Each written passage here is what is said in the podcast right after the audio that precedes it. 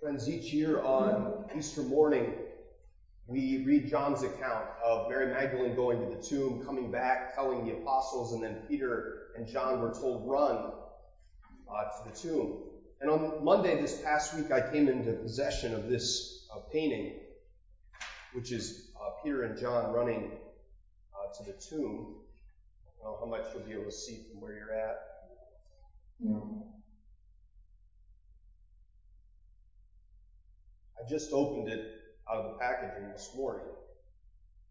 And um, it's sort of an interesting story. A, a priest uh, that I spent my first four years with, the pastor that, of, in Mansfield, Saint Peter's, where I was, uh, he died, unfortunately, pretty suddenly last fall. And so they're just getting around to kind of divvying out different things he had. And so uh, the priest invited us over to see if we wanted any of his vestments and things like that, and any paintings and things from his room. And I saw this uh, Peter and John uh, painting in his bedroom that was unwrapped. He had just ordered it. And the irony is that every year I was there, um, I had the Easter, if I had the Easter morning mass, um, because the traditional theory is always was that Pete, John runs faster to the tomb than Peter because John's younger. Peter's old. Right? And so I would always joke on Easter morning that um, Father Hyde, in his older age, had put on a few pounds, and he was not, you knew Father Hyde, he was not quite the athletic type.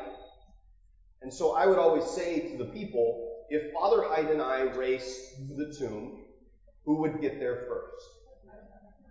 And he, he always got mad at me that I did this, and he would make some joke at the other masses about how he would tackle me, and then he would somehow beat me to the tomb, or something, or the turtle and the, the hair thing. He would do something with that. So we have this running joke between us about this race to the tomb on Easter morning, and for some reason, he purchased this painting uh, right before he died.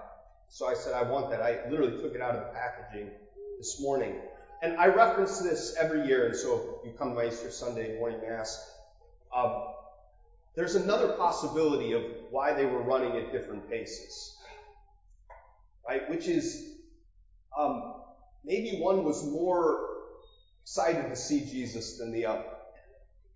And actually, the uh, maybe I'll put this out after Mass, you'll see this a little in their faces. John running ahead is, there's like an anxious uh, anticipation. Expectation. I like. I want to see him, and you can see on Peter he's lagging behind, and he's he's reticent. He's hesitant. You can tell in his face. Like, I don't. I don't know. And I've often thought about that might be the case because of the last time each of them saw Jesus. And if you if you think back to the Passion narrative, um, the last time Peter saw Jesus, right, according to the accounts, is when they look at each other across the courtyard after Peter's just denied Jesus for the third time. The last time he's seen him is then. And so he might be like, you know, I'm not sure I want to see this guy. I always imagine him like rehearsing his his apology speech on the on the walk. And so he's lagging behind because he's he's prepping in his mind, like you have to make a tough phone call, and so you're like you're visualizing what you're going to say.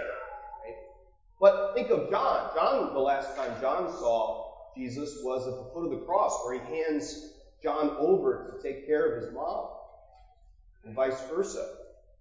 And so the last time Jesus saw John, John is the hero. John was faithful to the cross, the only apostle that seemingly stayed with him to the very end. John has nothing to worry about. John's excited. It's like a reunion to see Jesus. So Peter's lagging behind, out of a bit of a fear and judgment, what Jesus is going to say. And John is racing ahead with abandon because he can't wait to see the one that he faithfully followed to the cross to the point of the resurrection. I bring this up each year because I always feel like we come to Easter Sunday from various points, uh, maybe in our life and even like morally and spiritually.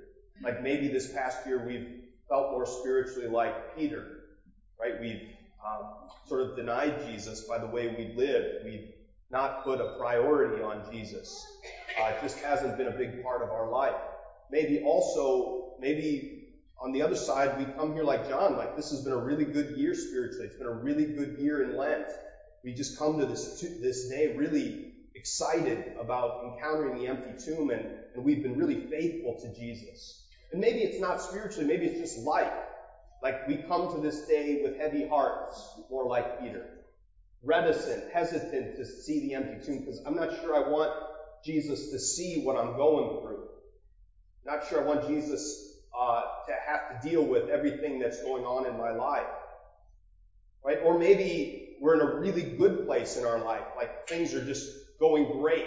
Everything's working out. And so we're, we're like, John, we come to this morning really with a ton of uh, expectation and anticipation. But the, the great thing is, no, no matter how we get here, they both get to the tomb. Right? They both get to the empty tomb. And in this beautiful gesture, John gets there first, but he, he doesn't go in. He looks in, but he doesn't go in. He lets Peter go in first when he gets there. Not because I think he was deferring to Peter's like primacy and the apostles. That was kind of a traditional view. I think because John is so attentive to the spiritual needs of Peter that he lets John go in, or Peter go in, because he knows Peter needs to talk to the Lord one-on-one. He doesn't. He is not, there's no need for them to reconcile, but Peter has to reconcile. So he, he's attentive to Peter's spiritual needs more than his own. Right? And so it's that beautiful gesture we see. But in either case, both of them see the empty tomb. Both of them will eventually encounter the risen Lord. In a beautiful passage after this, Peter doesn't seem to have encountered the Lord one by one, and it's John again on a boat that will say, that's the Lord on the shore, and Peter jumps out of the boat and goes swimming. So again, it's John pointing Peter toward Jesus, attentive to Peter's spiritual needs. Not primarily that he wanted to be with Jesus alone. Right? He wanted time with Jesus. It was more about pointing Peter to the reconciliation that he knew that Peter uh, needed to have. So however we come here this morning, uh, we are welcomed at the tomb where we need to be. The other thing that kind of puzzles me about this gospel is it says it ends with, for they did not understand what Jesus' rising from the dead meant. And I don't know, I always grew up thinking like the apostles kind of knew what was coming. You know, they, Jesus talked about rising from the dead in his ministry, and so like they should have known what the heck was about to happen. You know? But in the in the current milieu of the time, in terms of what people thought about the afterlife, right? Even in the even in the Old Testament, it's kind of a a, a bag of mixed messages, right? If, if you're familiar with the Old Testament, there was some thought that life's just over. There's not really anything after life. You see that in some of the Old Testament uh, texts. Then there sort of emerges this idea of like that everybody that dies goes to this kind of shadowy underworld that they call Sheol in Hebrew, sort of a, I don't know, like this eternal waiting room, uh, which is, sounds like most doctors' offices, but it's like, it's like that, you know, but you just sort of chill there.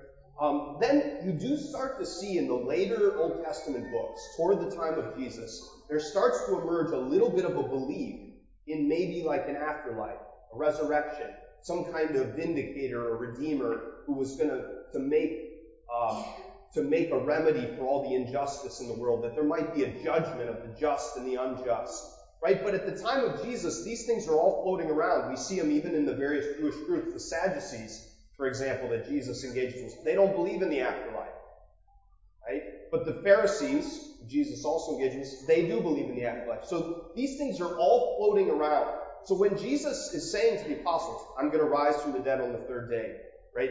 They don't know what to make of it. They don't have a category for understanding what that means. There's not a whole tradition of understanding what resurrection from the dead looks like. And so they're as surprised going to the tomb and what they discover after as, as any of us would be if somebody raised, was raised from the dead. And you see that in the, in the faces on these two. Even though John, I think, is kind of anxiously anticipating in his face, in this painting, they're both kind of like, we have no idea what we're going to see when we get there. We have no idea what this means.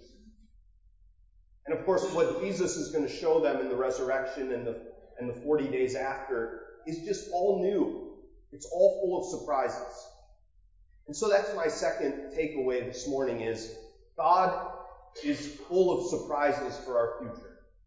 Like we can't, we can't just impose what we think God's going to do, what we think should happen. Part of the, the glory of this day is that God did something really new, something sort of unexpected, right? A surprise, right? And we like to have our lives completely scripted. And, and some of that is good, right? We should plan and all this stuff. But it can't be like that because God will miss God. We will miss what God wants to do new with the preconceived categories that we might project onto God. So they go to that tomb that morning and their entire life changes from that day forward. Their entire life is changes and they become people they never thought they were capable of becoming the rest of their lives. They travel throughout the whole world, right, preaching the good news. These often simple fishermen from Galilee. Their whole life changes because of this surprise that God brought about. And they had to be open to that encounter with something that, that blew up the mold and the categories that they had expected. So friends, as we come to the empty tomb this morning, um, you know, the first takeaway is whether we're like Peter or John spiritually with our life, we belong here. We belong in the empty tomb. We belong uh, at the altar of Jesus' sacrifice, which is the continuation of his resurrected body that we receive uh, as food. We belong here. Whether we spiritually were ready to be here or we were dragged along uh, by our parents to come to this Mass, we, be- we belong here. And the second takeaway is let God surprise you this year with what God wants to do. Let ourselves be transformed by the power of the Lord's death and resurrection so that he can do things in our lives that we just don't anticipate, that we don't know, we don't understand, we don't yet have the categories for, because God is a master at surprises, and surprises which are always meant uh, for our good.